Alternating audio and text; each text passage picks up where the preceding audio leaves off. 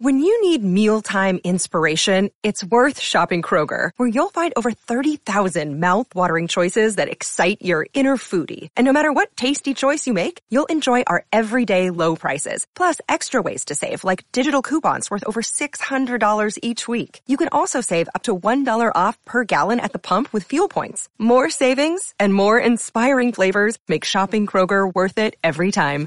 Kroger, fresh for everyone. Fuel restrictions apply. Today is Sunday, March 19th, and this is Celtics Beat on the CLNS Media Network, the leading online provider of audio video coverage of the Boston Celtics. I'm Adam Kaufman. Episode 504 features the Athletic's Jared Weiss. And I'm Evan Valenti. This show is powered by FanDuel, HelloFresh, and BetterHelp. Go to FanDuel.com slash Boston to get a $200 bonus on your first bet of at least $5 or more. Go to HelloFresh.com and use the promo code BEAT60 for 60% off and free shipping. And Go to betterhelp.com slash beat. Get 10% off your first month.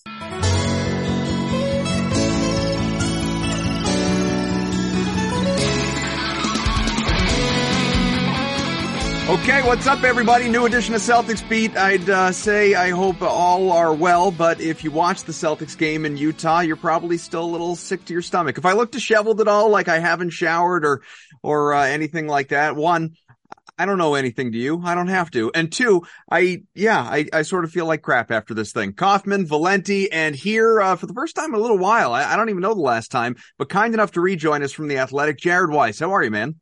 I'm phenomenal. It, it I, looks beautiful like where you are. Yeah, it's a gorgeous 35 degree St. Patrick's Day Sunday. So it's going to be, uh, this guy's going to be full of booze in no time, I'm sure. Yeah. Well, I guess if, if anyone had reason to celebrate after that Celtics loss, having nothing to do specifically with the defeat, it was the fact that eventually later on in the night, Celtics did clinch a playoff spot. And so we know Boston's heading back to the playoffs. We've known that for a while. It's a foregone conclusion. Question, of course, will be seeding, sort of battling one to three right now. They've dipped to third, although still two games back of first and in a tie for second in that sense, but not the exact number of games played. I don't want to give you the popsicle headache with all of it, but this kind of, I think, Jared is going to be more of a, uh, a, a, it's always a big picture show, but more of a bigger picture. Okay, 10 games left before the playoffs do arrive. You know, the, the C's overall, it's, I, I think people will be generally fine with a four and two trip if they can go out on Tuesday and, you know, win in Sacramento, beat Kyle Draper's Kings. That would be wonderful. But yeah. there are a lot of things that came out of that game in Utah and just general trends basically over the last few months that people are not happy about. And I want to, before we jump into everything, I want to read just some of the, the Twitter interaction last night because my mentions, I couldn't even read through all of them, not because I didn't want to. They just were nuts. Uh, I tweeted out among other tweets, bad loss, no doubt. Celtics were up by 19 points, nearly double digits late, blew it, should have had the W, but let's not pretend they weren't missing three starters either. Three of their best defenders too. No Horford, no Smart, obviously no Rob Williams, who could be playing soon. These big picture overreactions are wild. Tomorrow is a new day. So among the replies, uh, Pats fan Mike, this team is missing something and not good enough. 28 point lead to the Nets, multiple 15 plus point leads, uh, blown, lost to the Rockets. I'm sorry you can't see it. Colin, Celtics are tied for uh, third seed after having the best record in the NBA most of the season. Each loss makes the path to a championship more difficult, and they've been trending down for months. That's why there's worry. Dave says the absolute best position you can be in against the Celtics is down 15. You're guaranteed to win. Uh, Sam Berger, stop making excuses. How many times this year have we said bad loss? How many times have starters been missing? There's a reason they're missing. They're injury prone. Tatum has been terrible for over a month. The big picture is concern. I loved this one too. Uh, Sean, go watch the documentary on the 86 Celtics. Shout out, by the way, to NBC Sports Boston, a, a, killer job on that. Then you will understand the standards we expect, the grit we know is possible, the determination we know that is needed, and then you will understand the overreactions with this group at times. Just saying they accept losing. Uh, and Matt adds in among, uh, there were so many tweets, but I'll, I'll read one more. Big picture. If Tatum sucks, you're not winning anything. And he has sucked of late. So Jared, tell me before I get to some specific questions about some of the, uh, 10,000 foot view, I guess, from fans. How are you feeling about this team right now as the playoffs are close? I mean, clearly the problem is that Tatum sucks apparently. So, oh uh, I mean, Can, can I can this- I mention though? I would have hit a 16 leg parlay last night. If 16 legs, if Tatum had just had 21 points, that's it. That shouldn't have been a big ask out of Jayson Tatum. But go ahead. That's, prob- that's probably your fault for betting on that. Um, Yeah. That's 16 leg parlay. What the hell is that even? I was Um, screwing around. so Tatum has not been that good lately, and do like do you start resting him on you know non back to backs at this point? Do they even have a back to back left? I think they have one left, right? Two left. I'll double okay. check it for you. Yeah, they have uh, they have one at home against Utah and then against Toronto the week after that. So Hmm. I wonder if they're going to rest Tatum on some of these nights. I think they're past the point of you know Brad Stevens initially defended Tatum playing so many minutes by saying it's actually helpful for Tatum to get these deep like, like these 40 minute games during the regular season to help prepare him for the load of the playoffs and that's true to a degree, but if it's happening twice a week, it's probably a little bit of overkill, right? So I, I think Tatum looks worn down, and I'm sure the hip is still bothering him from the other night. The wrist seems to still be an issue from uh, from you know what you can see out there, just like with his just his shot release just is, looks a little bit off. Um, you know, he's not he's not going for the rack the same way, like with the same level of ferocity that he had earlier in the year. We're seeing a lot more of those ugly floaters again. So Tatum is just a little bit off. I think you got to give him a little bit of time to rest here. There's only 10 games left and they're close enough in the seeding that, you know, they are in third place, but they're technically tied for second place. They're, they're in second place. You know, it's like, we'll, we'll wait until the end of the season. Not to mention, I think they play Philly. Yeah, coming up. right? Yeah, Yeah. fourth last game. So that one will Mhm. basically serve as a tiebreaker if they're lo- knotted up. So you know, like we can still look at them as second place either way, but third place sounds bad. It really reflects the state of affairs anyway. But so th- they can afford to rest Tatum here and challenge their team to be like, all right, go win without Tatum. And, um, I- I mean, th- they have to be able to demonstrate that because frankly, they haven't been playing well with Tatum. The, the there's just, they're not in sync with him in, on the crunch time offense. He is kind of stagnant and the rest of the offense is stagnant and a lot of these key moments at the end of games. And I think it'll be good for the team to just kind of get a couple chances to win those moments without him, just to remind themselves like we're at our best when we're all moving around, when we're working together. And, you know, JT has like spent the whole year making really good reads, doing a good job passing out of double teams, like trying to draw a crowd and then kick out. So it's not like it's not like Tatum doesn't know how to run the offense properly in crunch time. It's just like we've just seen a lot of plays where they swing the ball to him and he's just like straight up just like stands there for five seconds waiting to square his guy up before doing like nothing with it. And I mean, we've seen great players do this over the years. It's not like Jayson Tatum invented the the crappy isolation and crunch time, but it doesn't work very often.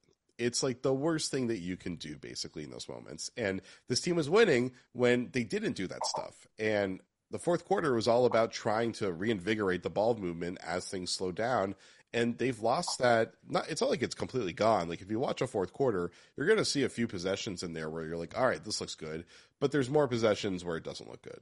And honestly, at this point, maybe having one of the Jays sitting on a few of these nights will actually be beneficial for them.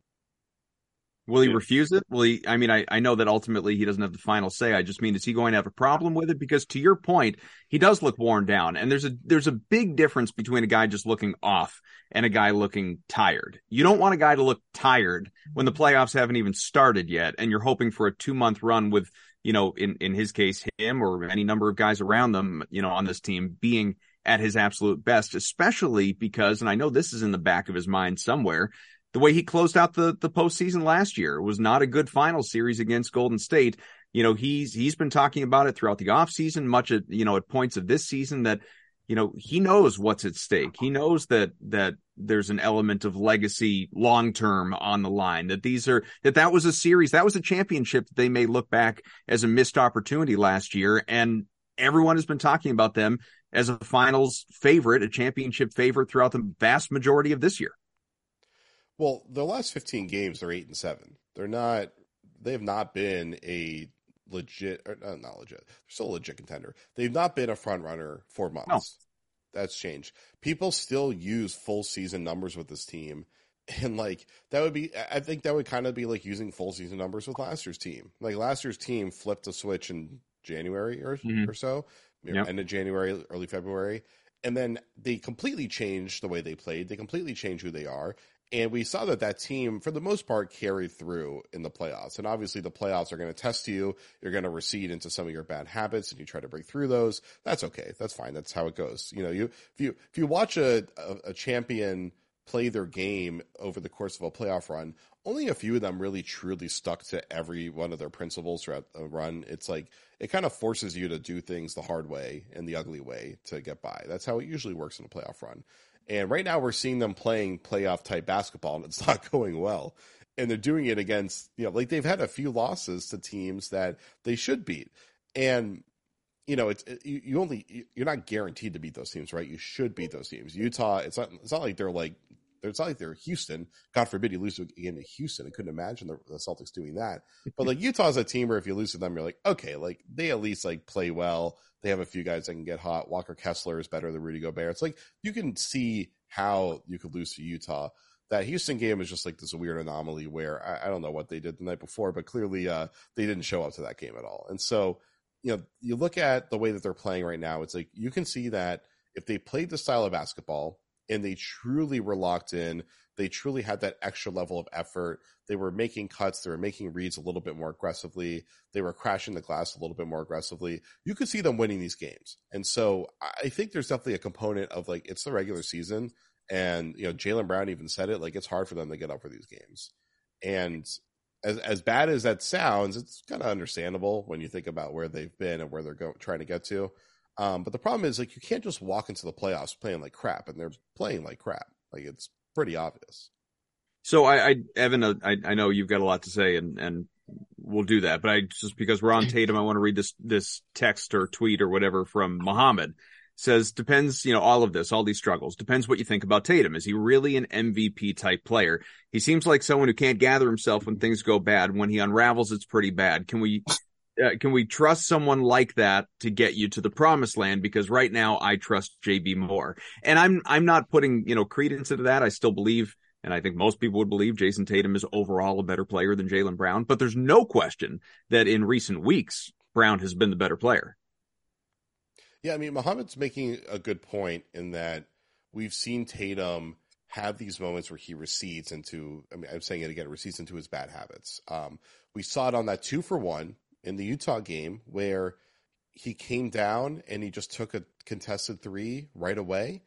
And we've seen a few times here where Tatum takes bad shots on the front end of a two for one that I think are pointless because you're then just putting yourself in a deeper hole to get a short possession shot off with more pressure on you. I'd rather rather lose a two for one opportunity to create a good look or squeeze the other end of a two for one opportunity to get a good look.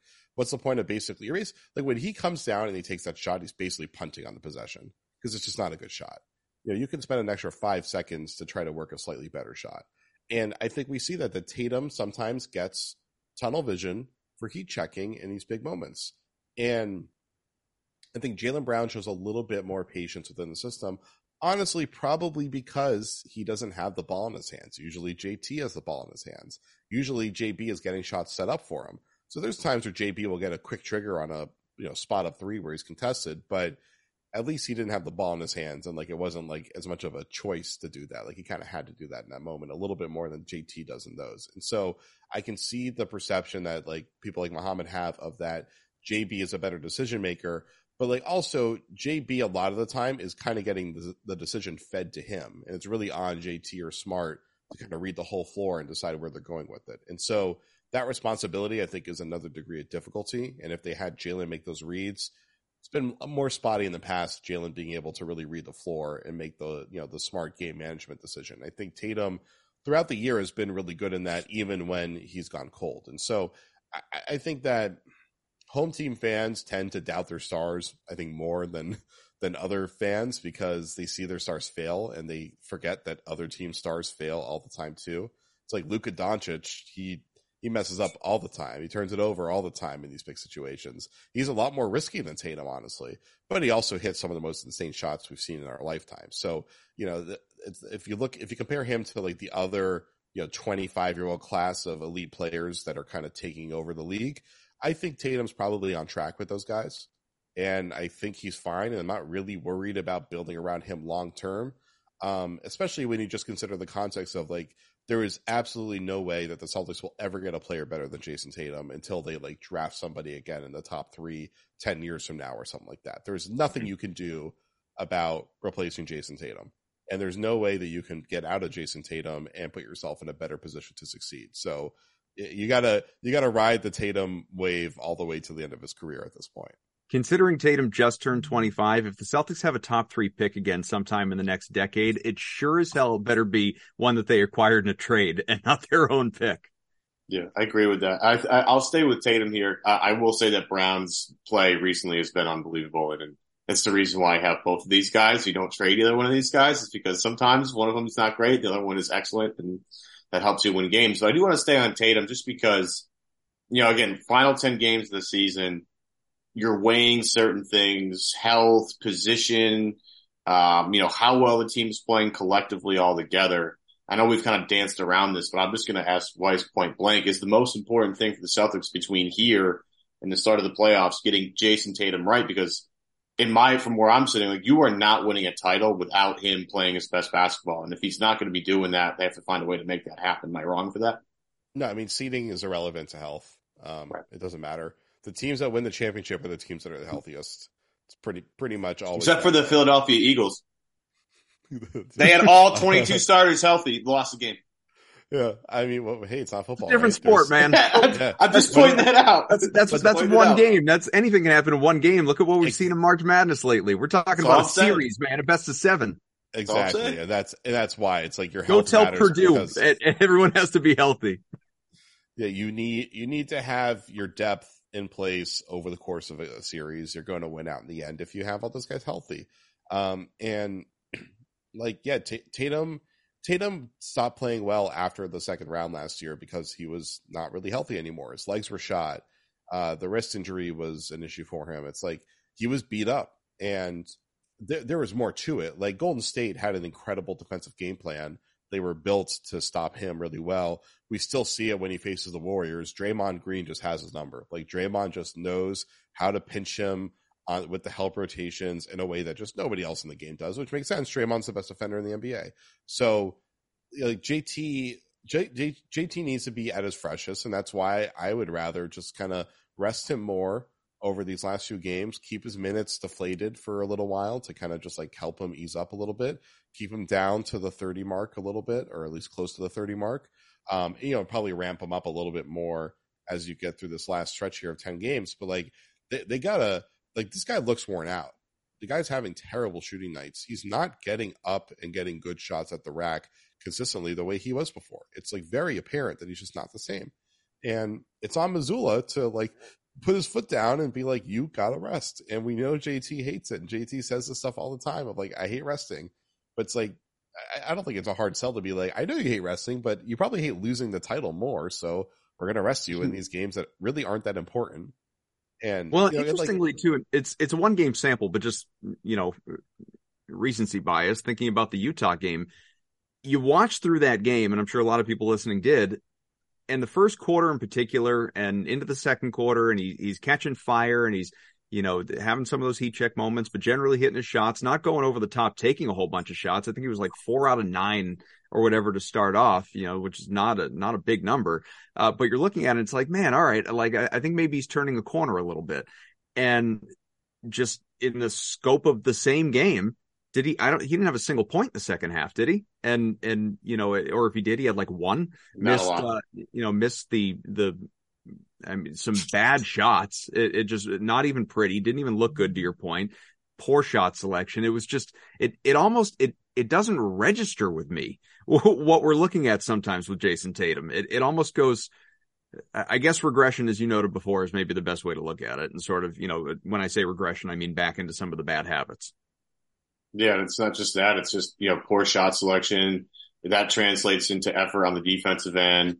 You know, then he's, you know, hanging back because he's mad at not getting a foul call. Now the other team's five on four. The other, like, it does trickle down a little bit. And that's the thing that I wish didn't happen as much is that, like, sometimes his bad shot selection or his lack of something uh, leads to easy points to the other team. And now, you know, now you got to really, you know, really focus. And that team, and this team, frankly, and just Jared has said, has had a hard time focusing especially the second half. And I, I don't know if it's just because you know, it's they can't get up for these games, and and I totally understand that because it's like when you the playoffs are a whole different animal. It's like a whole different season, but at the same time, you know, these are somewhat important to some people out there, and it, you know, it like especially for me, like watching Grant actually hit shots last night was was a huge like okay, finally, like this guy's starting to put it together. You know, we got you know for for certain guys, like the last 10 games are going to be really important to get them in rhythm, to get them ready for the playoffs, you know, and if, if the leader of the team isn't, you know, 100% in terms of certain a- avenues, it might, it does to me, it looks like right now have a trickle down effect on the rest of the squad.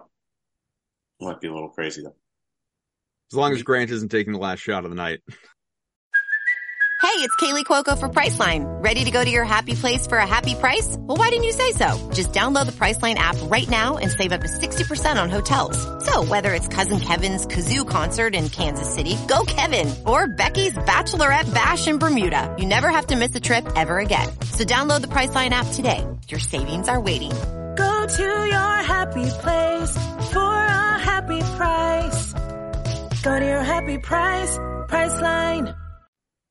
Guys, among the great many things that people were tweeting me about uh, last night after that game, and really this has been fairly consistent in in the last couple of months.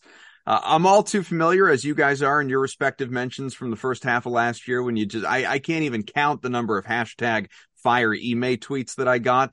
Well, uh, I mean, it's Joe Mazzulla's time to go, apparently, according to, uh, the, the vocal minority, uh, that is social media. Uh, there are so many tweets. I will just read one of them from Christine, which is, uh, sadly, it's looking like Boston has the wrong coach. It's hard to deny that his rotations are beyond questionable. His adjustments are non-existent. I think he gets exposed in the playoffs. On top of that, he's so arrogant with the media, most especially people like Jared Weiss, like he is a proven coach. It's hard to like him.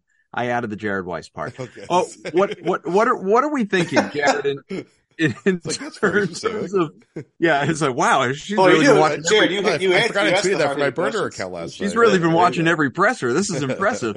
Uh, I, what do you think? Like, you know, I, I, don't need to tell you guys, and I don't need to tell the people listening that there are people out there that are really skeptical of, of Joe Mazzulla based on a, a, a litany of factors over the course of this year. We have, I think, generally, Evan, uh, over the course of this year and, and with our various guests, uh, really pumped up Joe. We've been in favor of Joe, liked the hiring, liked him being, you know, getting the, the full head coach title and extension, not just the, you know, the interim tag and all that. Like we, we are generally Joe Mazzulla supporters here on this program, but we acknowledge, you know, even Bill Belichick is not without his flaws. So what are we, th- what is your level of confidence in Joe Mazzulla as he ramps up for his first playoff run as a head coach? say moderately confident. I mean, th- these. That's not inspiring. No, I, well, right now you shouldn't be inspired. I, it's, it's too early to have a referendum on Joe. We'll see how he does in the playoffs uh, I, I, can just say as far as the media thing, like yeah, he can be a pain in the ass at the podium, and then you talk to him afterwards, and he's he's great, and it's like he's just he's doing a shtick at the podium. I don't know why he does it so why he leans into it so strongly, but like it's it's him doing an act clearly, or he's just pissed off after a game. But like the, talking to him, it's it's he's a he's great to talk to when he's not in front of the mic. Um, when he's in front of the mic, sometimes it's great and sometimes it's terrible. So, you know, but, but I, I definitely really like Joe a lot. So I've, I've enjoyed working with him so far this year. And so, um, as far as his readiness, I think that most people don't know what adjustments actually are. So, they, yes. like like most people will be like there were no adjustments when they like change up their coverage, they change up their help, um, they changed up their assignments. Like they started running different actions. They switched from doing like spread pick and roll to uh, horns actions, so set up elbow, you know, elbow touches, like stuff like that. Like they, they, there's tons of stuff that changes that people don't notice change. They only notice who's playing what minutes that that's all that people really knows. And hey, maybe the person that tweeted is going to respond like, "No, they actually ran snap out at the four the four thirty seven mark, and that was a to- that was the same thing they did in the first quarter." So yeah, maybe, but like, th- there's a lot more like adju- actual adjustments are way smaller. Actual adjustments are like the guy doing the weak side help is going to lift from the block to the second hash mark. Um, that you're going to do up to touch coverage on a pick instead of deep drop, where the big is still dropping below the screen, but instead of going down to the free throw line, he's going to be within hand, you know an arm's reach of the screen. So like those are small adjustments that most people probably don't notice that do happen on a much more frequent basis. They're mostly going to notice like who started the second half, like when is Grant Williams checking in, that kind of thing. Um, I, I think Joe is doing what most coaches do, and Joe, I think the things that I've that I frankly have asked Joe about a lot has been like one, he when he's playing when he's calling plays in the second half on the fly, can they execute out of that? And that's been spotty. I don't know if that's on him. I mean, their plays aren't that complicated. Uh, there's not a ton of them. It's you know it, it's and it really I guess it's a matter of chain of communication on the floor and do guys know where they're going. Um, so th- there's that, and then there's just like I think the ability to recognize when your team is getting beat in a certain area. How does he respond to that? And I mean, in, in the Utah game, I think he did a nice job of they were getting crushed on the glass, so he went triple big. And he tried to match Utah's size and adjust to that. That was like a pretty big adjustment. He didn't play Derrick White in the fourth quarter. And so people latched on to you didn't play Derrick White in the fourth quarter, but like he needed to go with the bigs it was a gamble whether to go with, I guess, Muscala, since Grant Williams was so hot, you had to play him at the four, but like go with Muscala or go with Derrick White. I understand, you know, the the um the consternation over that because White's a much better player, but would you rather have Muscala's length? Like, does Derrick White's ability to crash the glass really matter against a team that's playing that big? It probably makes more sense to have Muscala's length. So the Utah game is a good example of him adjusting, but did they lose too much offensive flow? You know, maybe. Um, you know, at the end of the day, it's like they top-sided Grant Williams on the inbound, so they and they didn't put anybody on the inbounder, so it set Grant up to fail if he didn't commit to the play. And mm-hmm. because mm-hmm. JT took that um, took that crappy three, and they only had five seconds um, instead of like just they had five seconds to run a play there at the very end. Grant Williams didn't really have the time to be patient to set up the DHO after Utah was topsiding him. So he made the read, didn't work out. He at least tried to draw a foul, didn't work out at all. Um, and maybe, you know, I think eh, most most of the time Al Horford has the ball in that situation. Horford's bigger than he can finish. Grant was in a tough situation. They didn't have quite enough time for him to do what he, you know, probably wanted to do. But like that, that game would have felt, I think, a lot different if they were able to close that one out. So I think Joe is doing a decent job making adjustments. I, I think Joe is dealing with, frankly, a lot of guys that are just uninspired right now. And it's because last year they sucked for a long time, then they got their shit together and they were cruising. But they, I don't remember, I don't think I remember them being super strong in like the very last weeks of the season. I think they could maybe like slowed it down a little bit there. Um, but this is a team that dominated so early that they're not in the midst of their rise anymore. They got so high, the only place they had to go was down. And so they're really, right now, I think they're looking at the season as they're just tired of the regular season. They want to get to the playoffs. And is so, this a group though that is seasoned enough? I know the run it went on, and most of that group is is still here. But is this a team that is seasoned enough, veteran enough, even in its experience, never mind age, that it can just flip that switch come the playoffs? Yeah, yeah. I mean, this team isn't as young as people think anymore. You know, Jaylen and Jayson are in their mid twenties now. Al Horford is in his mid fifties now. At Marcus least. Smart is deep into his prime at this point. Brogdon is in, is deep into his prime. Derrick White's in his prime. Like these, this this is actually a team in its prime now. And Rob Williams is no longer a future piece. Rob Williams has not dis- demonstrated enough health for you to bank on his prime being something the Celtics can expect to be a fringe All Star caliber player. That's out the window now. It's like it, it, would be great if it happened, but you just can't bet on it anymore. Uh, he hasn't been that great this year. He's been he's been solid this year, but he hasn't been as good as he was last year, and he is not healthy again. So, you know, the Celtics are not a team on the rise. The Celtics are a team in their window and they have the capability to open up another window down the road when Brown and Tatum are uh, hitting like the 30s and they're going through their next contract. They definitely could do that, but like this is their best chance. I mean, last year was their best. Whenever you make the finals, that's your best chance. There is no best mm chance after that. And right now, this is their best chance. And it was a hell of a bet by the organization to give Joe the extension instead of letting him try to win before, letting him get the playoff test before he won that was a big bet by them. But Mazzulla has the basketball acumen to do it. It's just that being a head coach, it's less about your X and O structure. It's more about your decision making, your ability to establish power, and your game management. And we saw that was a huge strength for Udoka last year. And as much as Udoka, like really, as much as Udoka changed up the system in ways that were really beneficial for the team, he was good because he was able to kind of have that epiphany moment for this team. And they really cruise off of that epiphany. But they're past the epiphany now. It's you have a ton of energy and excitement when you first solve a problem. But then the hard part from there is like recognizing that once you no longer have that fresh excitement of living in a new world, can you actually live in it? And they're having trouble doing that. Can we humor something that you just brought up the the big bet by the organization to you know give Joe obviously the the deal and the title and everything before the end of the season? I, I think there were, and I'll I'll speak for myself here as well. I think there were so many people just calling for it to happen, or in my case, viewed it as regardless of when it happened, viewed it as an inevitability. Like Joe is going to be the head coach of this team. He is going to be here for years to come that I honestly, and maybe part of it was how well they were playing at the time too, but I just didn't really even consider the other side of that coin.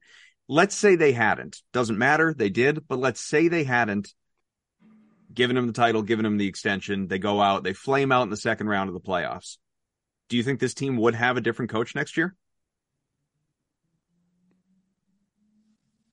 Maybe. Huh. That's a great question. Um, consider it, it would have to be a pretty bad flame out if they if they had a good season like they have, and then they made it and they lost to Milwaukee or Philly in a tough series. I don't. I think they would probably do a search and they would probably go with him. Um, but like, if they completely fell on their face, like if they if they lost in the first round to like Miami or something like that, because Tyler Herro kept destroying their pick and roll coverage, you know that I could I could see them looking elsewhere. But Joe, I mean, like I think people are too freaked out by Joe, who's like a little bit unconventional and stuff, but like they've been too freaked out by some of the you know rough edges around Joe's tenure that they're kind of missing that like he's had a really good season. Like they are they are very good. He did a phenomenal job weathering the storm early. Joe took a few Joe Joe ceded so much power to the players early on um, I thought he I thought he went overboard with it, um, and I think that has come back to bite him as time has gone on. Um, you know, and we're just I'm waiting to see him like really hold the Jays accountable or like really hold people accountable, and he doesn't really he hasn't really done that yet. And Ime was great at that. Like Ime would just be like, "This guy sucks right now," you know, and it was it was incredibly entertaining. We uh, it was a lot of fun, um, and it worked and it worked. And he created this. He created the culture where people, or he came in at a time where people were willing to accept that. And I think everyone's ego got so inflated after that run last year. It's really hard to then come in again as the next substitute and be able to put your foot down, especially when you walk into it being like, I'm not going to do that. I trust these guys. This is their team. Um, you know, it's really hard for Joe to then take the, like to take the reins again after he kind of handed it to them. And so it does feel like Joe's been struggling through that a little bit. Um, but also there just hasn't been much consistency for this team health wise. And so we just don't get to see many stretches where he really has all of his pieces in a rhythm. And so if you get him to the playoffs and he's got most of his guys, I think things will look a little a, a lot better, frankly. Yeah, yeah. like just, you said, we just, just can't bank on the health. Yeah, I was going through because we mentioned this a while ago how the Celtics finished the season and it, you know, not totally sure if the Celtics finished the season really strong. Um, uh, they did. um, I'm going through, let's see here. Uh, one, two, three. Uh, this is awful podcasting, but I'm doing this kind of in real time. Um, sorry, we're here for you. You need us to fill 15. time? Yeah, we'll wait. We'll 15. Wait. So they went 11 and 4 in the last 15 games. Um, including a huge win over Golden State at Golden State by almost 30. Um, beat the crap out of Sacramento, beat the crap out of Denver, beat the, uh, uh, I was nine point win against Oklahoma City, destroyed Utah. I mean, they, they had a, a 42 point win over the, over the poor Wizards at towards the end of the year. Uh, they were playing much better and you felt much better going into the postseason about this particular team. Um, it was just more about the health of Rob and how he would how he would bounce back. And here we are again. You know, where is where is Rob in terms of like how does he look when he comes back? Um, how do they manage his minutes? One of the big things, Jared, that and I, I know what your answer is going to be to this because I think uh, I think I understand kind of we've been talking for several years in this show. I think I have an understanding of where you're going to lie on this. But everybody's been trying to throw some cold water on the double big lineup, and then of course they go triple big last night. Um, do you think it's in Boston's best interest to always roll with Rob and Al, or is it more match dependent as we get more towards the playoffs? I think starting this, starting games, they're probably going to do double big, mm-hmm. uh, just because Al's been so good this year that you don't need like you're you're fine with him covering wings for the most part. Um, and then I, I think just early in the games, being able to funnel everything into Rob, just it's good for the team because one, it takes a little bit of pressure on their point of attack defense to be great out the gate, and it allows them to really practice some of their weak side recovery stuff. So it's actually pretty good for having guys communicate and move horizontally across the floor and kind of get into that flow of really working together. So I actually think it's better for them to do that. Um, cause when they, when they don't have Rob out there, it's like very switch heavy and it's just like, it's like you're almost playing a zone. I think you can sometimes get kind of like, you know, slow down a little bit, uh, because you're not having to process as much when you're doing it that way. Uh, and then also with Rob out there, they are able to get out and run more because of all the plays he makes at the rim defensively. And so I think it's good for them to get out and run and have energy early on. So I would rather start with Rob and Al out there together. Al has been too good. You can't put him on the bench, so you can't start Derrick because of that. So I would stick with that double big lineup when they're healthy. Um, just because of that one trait that Rob gives them the potential to get off and running early on uh, even though their best lineup this year has been Al the five with White in there. And so that's how they're going to close most games, I presume. I don't think yeah. Rob's going to hmm. close games. I agree. Probably, probably certain scenarios, but I mean that's how it was last year. It's kind of how it's always been for the most part. Sometimes he did, but like Al Horford is close to leading the NBA in shooting. He's been like one of the best shooters in the NBA. That's unbelievable, man. Yeah, he's, unbelievable. he's still playing really good defense. He's still making good reads on offense. Like he's still a really good player. And so he's you know he's one of your best players, and uh, you're going to close with him. And Rob is just not that guy right now. Rob is just not a persistent looming threat on each end in the way that he was last year. He still operates pretty well within his sphere, but like last year, he was just a ball of energy, breaking up stuff all over the place. And right now, He's more just kind of filling his role. More more defensively, I think he's actually pretty fine. He's not quite there yet, but he's pretty fine. But just offensively, you just don't really feel his presence through the actions as much anymore. Most of what comes to him is really just cleanup stuff from the dunker spot and the occasional occasional lob. But they haven't really found his rhythm being a functional part of the offense in the same way that he was last year. And so I, I think that it's possible that I mean I don't really see them bringing in Rob off the bench uh, to start the games. I just don't think their lineups work that way so much. But and they've had a pretty good rotation of like taking out Rob at a certain point and putting him back in with a certain lineups, that kind of thing. So they kind of have their balance figured out there. I, I, think they can kind of do a lot of the same stuff from last year with that. Um, and also, I like having Malcolm working with uh, Rob in the second unit, just because like he's someone that can get downhill and he can get Rob a lot of yeah. lob actions. So that makes sense. So yeah, I think start double big still for the most part, depending on your matchup. I'm trying to think off the top of my head who there could be. Horford still works against Miami. Um, Horford still works against Brooklyn. So yeah, whoever they're going to see in the first round probably Atlanta with Horford yeah. starting. Atlanta, yeah, Horford works against Collins. So yeah, so they're going to start Robin and Al, I would assume. Is that all what you expected, Evan, from from Jared? Um, you know, it's funny. I I, I kind of thought that uh, he would lean more into the matchup dependent thing, but I I kind of he kind of cross matched a little bit. Well, I did. Like, I did. It's yeah. the that that those are the matchups, and matchups, it works yeah. for all those. Yeah. Yeah. well, so I, let's let's let's talk matchups because you know we've you're t- you're sitting here you're talking closing lineups you're talking you know we are talking about Joe Mazzulla let's let's converge the group into the ball that is that loss against Utah and and Derrick White. People are just, you know, beside themselves and I am one of them. Even when I try and explain it away to myself, about the fact that Derrick White did not play, despite playing reasonably well during the night. And no Marcus Smart, obviously, did not play a single minute, not a moment of that fourth quarter. And I realized that Malcolm was playing really well.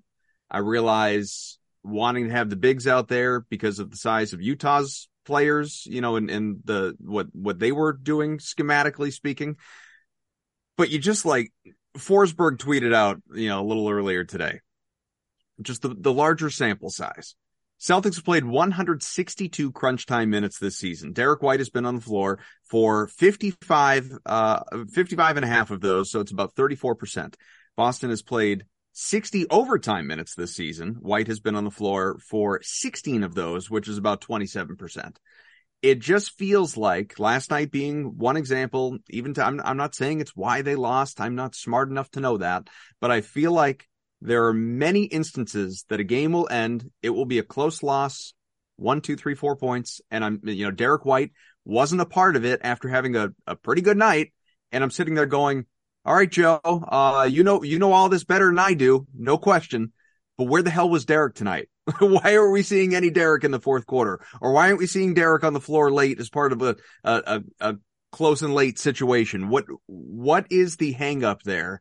Uh, if, if there is one that has sort of, I don't want to say Derrick White's fallen out of favor. That's not the case, but he's just not getting these opportunities at these times that stupid fans like me sit and watch and say, where's Derrick? You're not stupid because you're right. And, you know, I, I said before that Joe wanted to match up the bigs for Utah, but like it didn't work in the fourth quarter. And I think one of the complaints about Joe has been whether he responds to things not working in a timely manner. And if initially that was the timeouts, and I never had as big of a problem with the timeouts. At least early on, he was like very much like, I want them to work through these issues. At a certain point, you got to like start actually changing your process when it's not yielding results. But, you know, he probably could have gone with White at some point in crunch time and recognized, like, all right, this isn't really working for us. We need a better finisher. Um, he also went with Sam Hauser instead of White at a certain point, where I don't know if that because I think that was early in the quarter, right? If I'm, I'm I believe so. Yeah, so it's like maybe that was like it's early in the quarter. White's probably going to close, and then he probably made a split decision potentially to go with I guess Muscala over White, and so I mean Kornet did not. Kornet matches up with Walker Kessler, but Kessler beat him. Um, you know, Muscala, I just didn't really think that he ended up making much of an impact at the rim for what they wanted him to do there. So it probably it it could have worked to just put White in there, and I would have rather had White in there for offensive reasons because like if you're already not getting what you need defensively out of that lineup, then at that point, if it's not making a difference, you might as well just get in your better offensive decision makers. Also, White's shooting pretty well this year, so I'd rather have him out there just even as a shooter, or if, if you're just looking for a shooter and you're choosing between Hauser, Muscala, and White, I'd definitely rather have White because he's close to being able to do a spot up shot like those guys. Then there's just so much more for you. So you know he's really been playing Hauser a lot lately, and it's generally okay if it's like just like Hauser versus Grant Williams or Payton Pritchard. Although I think Grant is proving that he's better than Sam Hauser, as if we really need to know that. So I don't know why they didn't just give him the minutes that Hauser's getting. But uh, you know, like Derrick White shouldn't be missing fourth quarters. There should be room for him. You know, if White comes in at the eight minute mark and then you only play him three minutes, you take him out at the five minute mark, then like so be it. I just don't know. At a certain point, he must have. Like, I feel like there was there were points in that fourth quarter where they could have been like, "All right, this triple big lineup isn't working for us. We need more offensive invigoration and running off of makes or misses or both to be able to like just like outscore them because we're not getting the stops. And I think that's putting putting a white should have been the move. I agree with that. All right, we got to let you go in uh, another couple minutes here. So, uh, last thing for me, and then if Evan has anything else for you as well. But uh, like I said, ten games left in this season. You got the one left on the road trip. Uh, I think we're all in agreement that health is is the priority over seeding. I think that's you know when you have a good team, that's always the way. You're not as worried about matchups. Not that you know I'm eager to see Miami in round one, as you alluded to before, but uh, hopefully that won't happen. Obviously, but what what short of getting Jayson Tatum right and hoping that Rob can come back for a healthy postseason. What is the priority these last 10 games for anyone, be it a specific player, the team overall, for Joe to get himself in the right headspace? What, what are we focused in on here? I think Joe needs to. The most important thing is that like Celtics are winning games and they're blowing them in the fourth quarter a lot of the time. So Joe needs to he and also I don't think it's the second units in the fourth quarter. It's really mostly these closing lineups. They come in either under duress because something was happening right before, or they just come in and they're kind of flat. And so Joe needs to one get the running mentality back. Like this team needs to be a running team again. They they've lost a lot of their pace. Um, take the ball out of the Jays' hands in crunch time and really lean into Brogdon Smart as your playmakers. Um, they, they, there's been a few games here where the Jays were just like not making good plays, and then Brogdon or Smart would get in there and he, they they would start attacking and actually getting the dribble penetration. So I, I think he needs to really lean into those guys running offense in the fourth quarter and get some fourth quarter flow. That's number one. Um, finding a way to get the Williamses both back in there in the regular rotation. Like I think we've seen now these last couple games, like Grant got back in there for these last two games and it's been playing really well. And like when Grant has confidence, he's hitting shots and his defense, his defense isn't quite as good this year as it was last year. Um, like guys are getting around him a little bit more. You know, Nickeil Alexander Walker got around him in isolation for a big bucket. Or no, it was, uh, I think it was Talen Horton Tucker. Too many, yeah. too many guys with three names. Um, it was THT got by him for like a really nice bucket. Like, sure, it's going to happen, but like, that's a play in crunch time that I think Grant usually after that second dribble can stay just in front of him to wall him off, and Grant just couldn't do it. And so, like, I know Grant's been playing hurt. You know, he's got some, he had some lower body stuff earlier in the year. I reported on his elbow thing. Like, Grant's been playing hurt for a lot of the season. Um, and maybe that explains a little bit of his defensive drop off, at least guarding on the perimeter. But generally, he's still better guarding the perimeter than most of their other backup options. So I think Grant is.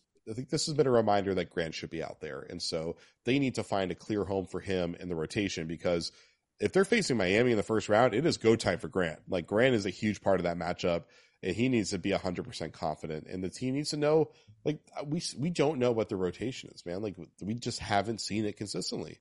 They need to have a very clear rotation. They need to know they don't want to be predictable to the point that the opponent knows where they are, but the team at least needs to have a feel for like where like where's my rhythm. And at least during the playoffs, it's like you're facing the same team for several weeks. So there's no more of the changes night to night like you have right now.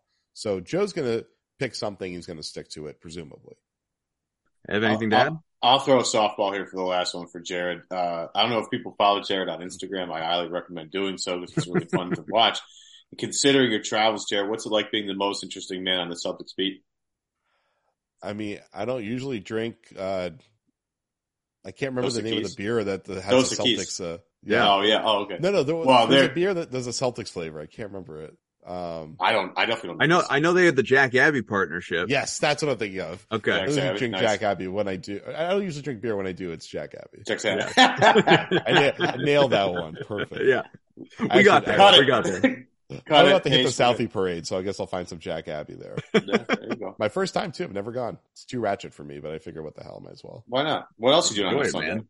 Yeah, yeah well, I got to right? finish writing my story, and then I'll, then I'll go check it out. Yeah, it's not like you're getting ready to hop a flight to Sacramento or anything like that. So, oh, thankfully not. Although actually, I, I'm sad I'm missing Sacramento. Jay King's on that trip. I'm kind of jealous of it. He's the biggest Kings fan in the world, so I'm very happy for him. Like the beam, baby. I want to see them like that MF beam. I want to see the Celtics lose. I, I can see that. Honestly, I think the Kings are the most fun storyline of 2023, and it's not even close. It's been awesome. No, I love it. Close to that. Yeah. Shout out Mike Brown, easy Coach of the Year candidate. Not even and close. De'Aaron, Cl- De'Aaron Fox going to win Clutch Player of the Year too, most likely, yeah. unless yeah. unless Jayson Tatum figures his shit out, which I don't think is going to happen. Not, I don't think I'll go, take it.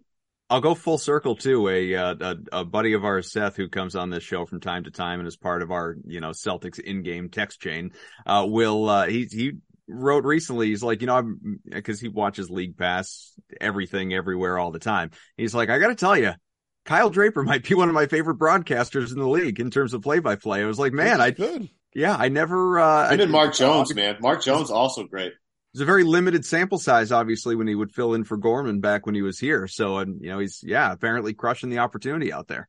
Yeah, Kings fans are blessed. They've got a great team. They got a great commentary. I mean, the fact that they have Mark Jones and Kyle Mark Jones, like the fact yeah. that they have Mark Jones doing their games is like kind of nuts. Like he's awesome. he's my favorite guy nationally. Mm. Um, and Drapes is really good too. So yeah, they uh, they got a stacked uh, lineup there, and they have a they have like a genuinely entertaining team. I don't know if they've ever yeah. played defense before, but it's know, okay. Vivek, Vivek doesn't believe in defense, right? He's running Four you know, five, possessions. Yeah. Keep it up. Keep it up. Uh, entertaining lineup here too when it's healthy. It's just we we don't see that too often. But uh, we're good. We're we're here. Valenti, Kaufman, and Weiss. So thanks for being with us. Uh, rate, review, subscribe, all that good stuff here with Celtics Beat. Thank you to all of our sponsors for this program. Obviously, without you, uh, we would be here, but it wouldn't be nearly the same. So uh, we hope you guys all stick around with us. And uh, without the listeners, we literally would just be talking to ourselves. So uh we'll see you later. Hopefully the Celtics finish strong here, but we'll uh check in again after the next few games.